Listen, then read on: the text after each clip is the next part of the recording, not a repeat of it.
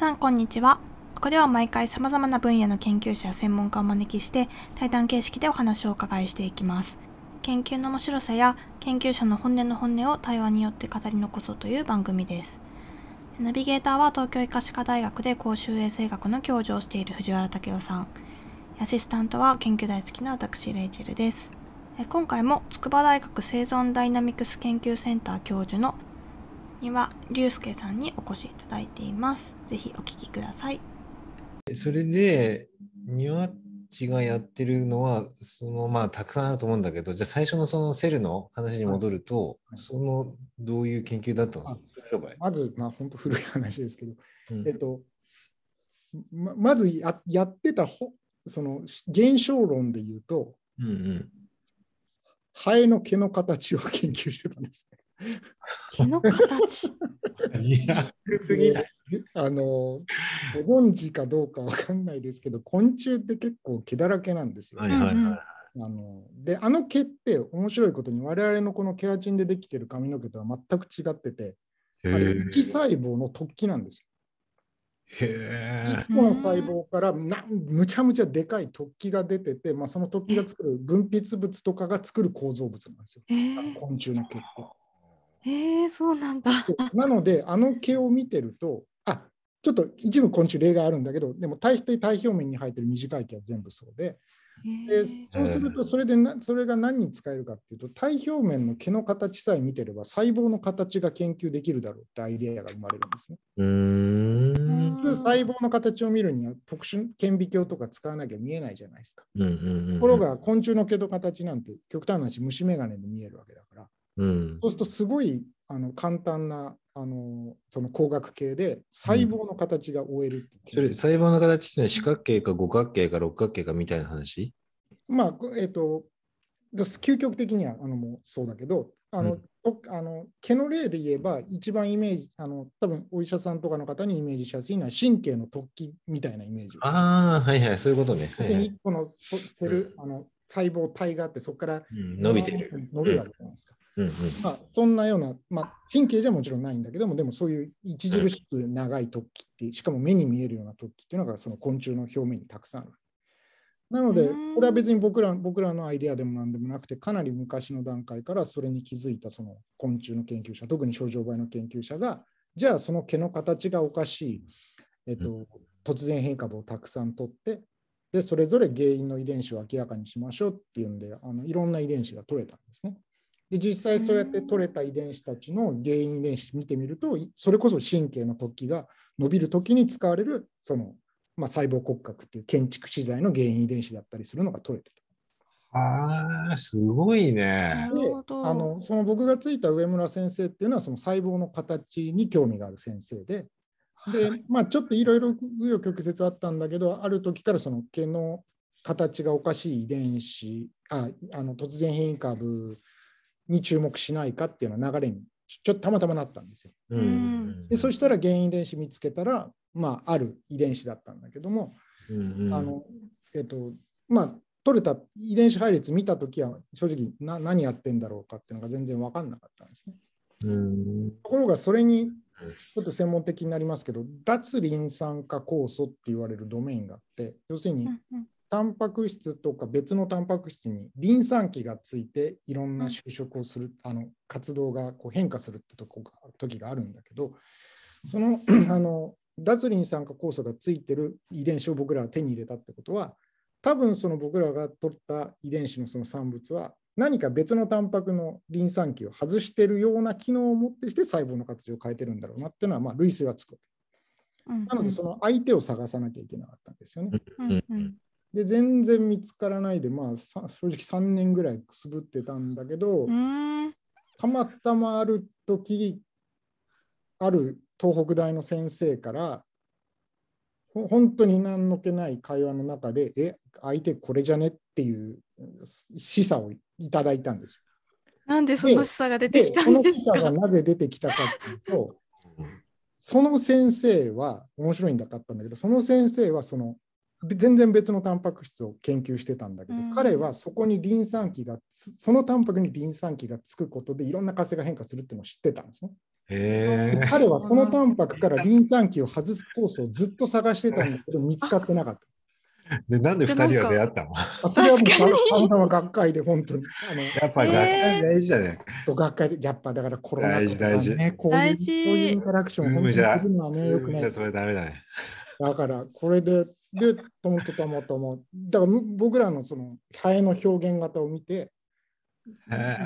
僕らが、で、その先生がやってるのに近いんじゃないかって指摘してくださったんです。へえ、でも、でもちろんこれはただの、せただのって言ったら、今とだったら失礼だけど、当時としては、ね、当然そんな言われたって、それはいろんな可能性があるうちの一個に過ぎないから、まあもちろん、ただこっちとしてはもう藁をもすがる思いだったんで、全然分かんなかったんで、で、そしたらビンゴ。研究始めたら、もう1週間後にはビンゴの、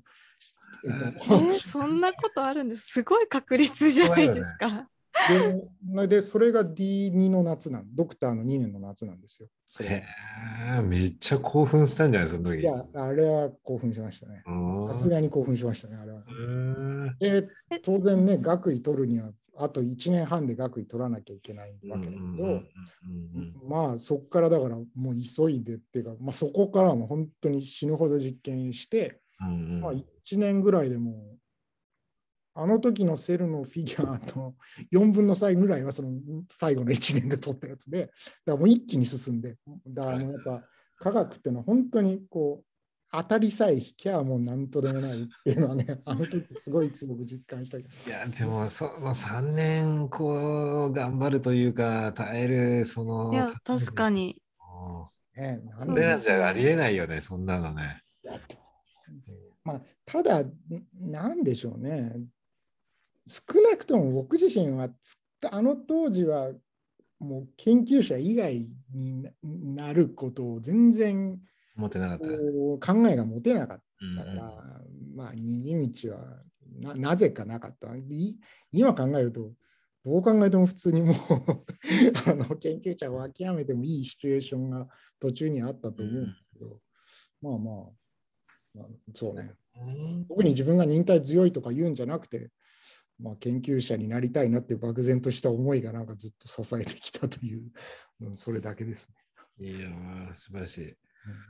なんか、ちなみにその先生とかも、そのセルの教著とかには入るの？その東あもちろんもちろん。だから責任著者はもちろんその先生だし、うん。僕は当然筆頭はいただけただけども、けどね。だからそれはね、冒頭戻るけど、やっぱり自分の成し遂げたデータがほとんどではあるけれど、うんうんうんやっぱり自分の仕事ではないわけですよね。ななんかさ、こう、分子生物学の研究って、こう、なんだろうね、すごい競争が激しいというか、スピード、早くやって早く出した人が勝ちみたいなはいはいはいはい。ところがああるじゃない、いますよね。はい。えーお俺らがそういう大学時代って分子生物学がそういう研究だなっていうのをはためで見てて、うんなんだろう、こう、いや、競争で誰かが見つけてくれるなら、俺はいいやって思ったのよ、俺は。うんなるほど、なるほど。うなるほどんウェットの全然興味ないわけじゃないんだけど、うん、なんか、そういうふうには逆に、ニワッチは思ったことはない。でも話聞いてると、多分ニワッチじゃなきゃ、その、あれは見つけれなかったように思うんだけど、うんうんうんそうね。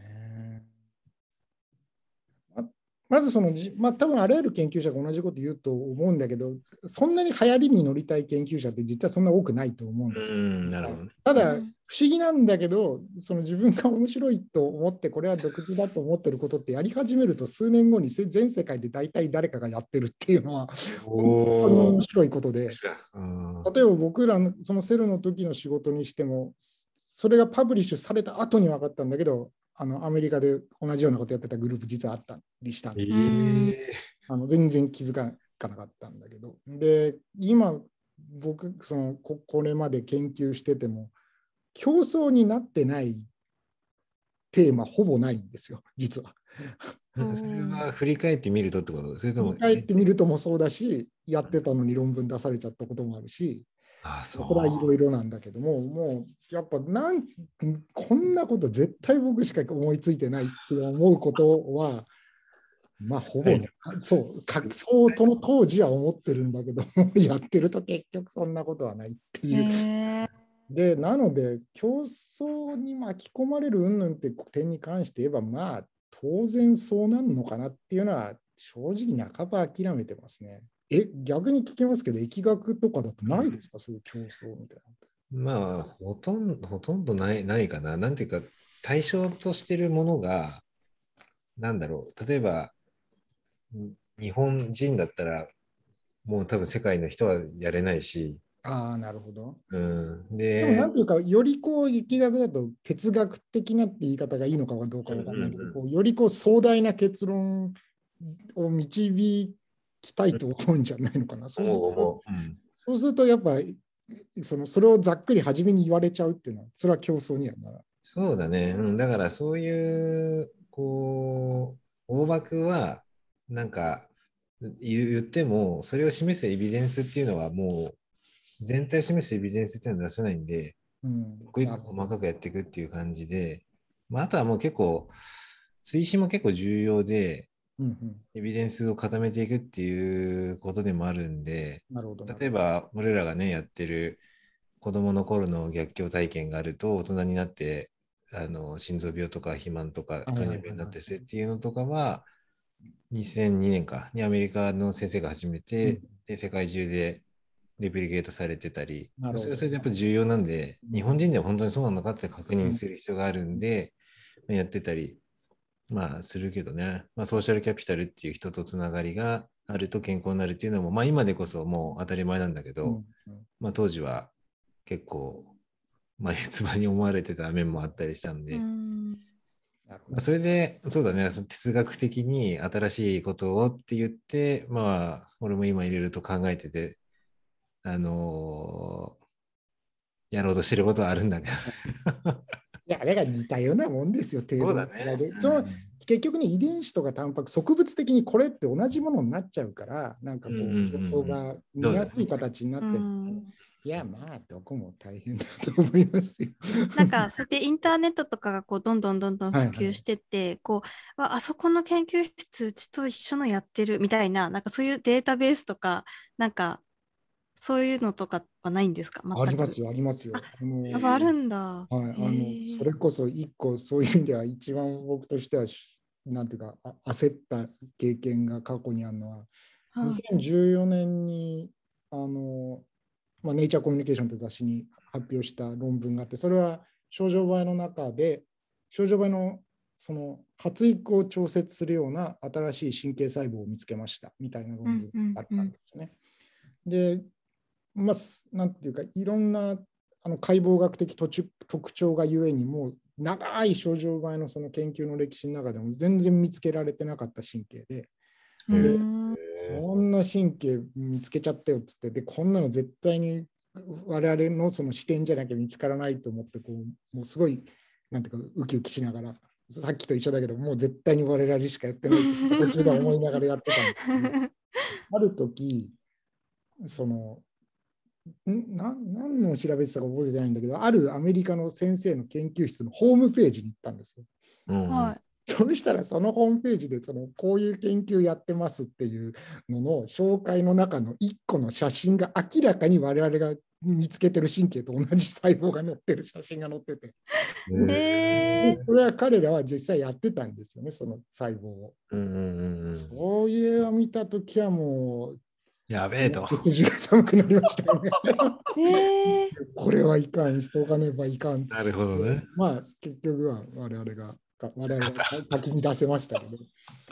らインターネットそういう意味ではインターネットいや健康に良くないですよね。だから昔の先生が、ね、最近あ僕はあのその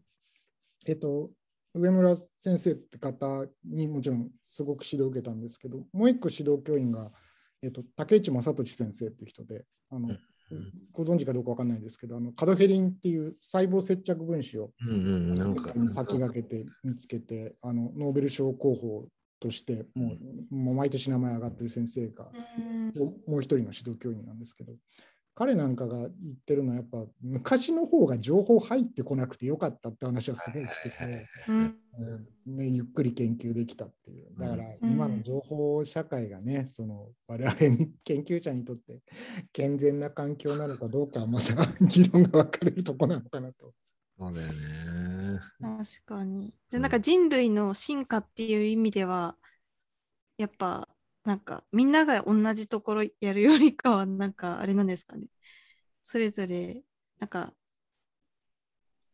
ね、なんか一個のテーマに 10, 10研究室があっていくよりかは分散されてた方が、どっちがいいんですかね。それはなかなか難しいテーマですよね。やっぱかでも科学によってやっぱやっぱ競争が推進力になるっていう側面を無視することはできないし、やっぱ一人の人しかやらないっていうのはさっきうんうん寺子も言った通り、再現性の面で科学にとってうん健全じゃないっていう側面もあるし、なんかバランスは難しいですようね。ん、そうですよね。一番理想的なのは多分自分で独自のテーマを立ち上げてそれを皇族の人がみんなが再現してくれるっていうのが多分 多分どの科学者も理想なんだけども、うんうんまあ、まあそうはうまくいかないですよね。うんあとこっちが後追いしてる時ももちろんあるし、うん。まあ両方とも楽しめるのがいいかなと僕は思ってやってうんます。うんうんなるほどね。了解です。まあ、疫学研究は、どっちかというと、こう、もっと人材を広げて、うん今段階かなって思いますね。その人材を増やしてても、すもっと競争するぐらい人材を増やそうっていう感じかな。人材育成の方が今メインかもしれない。うんうんなかなかね、あの、やる人もいないんで。そうなんですか。うんまあでも、あのコロナのおかげで、たくさんの人が公衆衛生に興味を持ってくあるはいはいっていうのはありますけどね。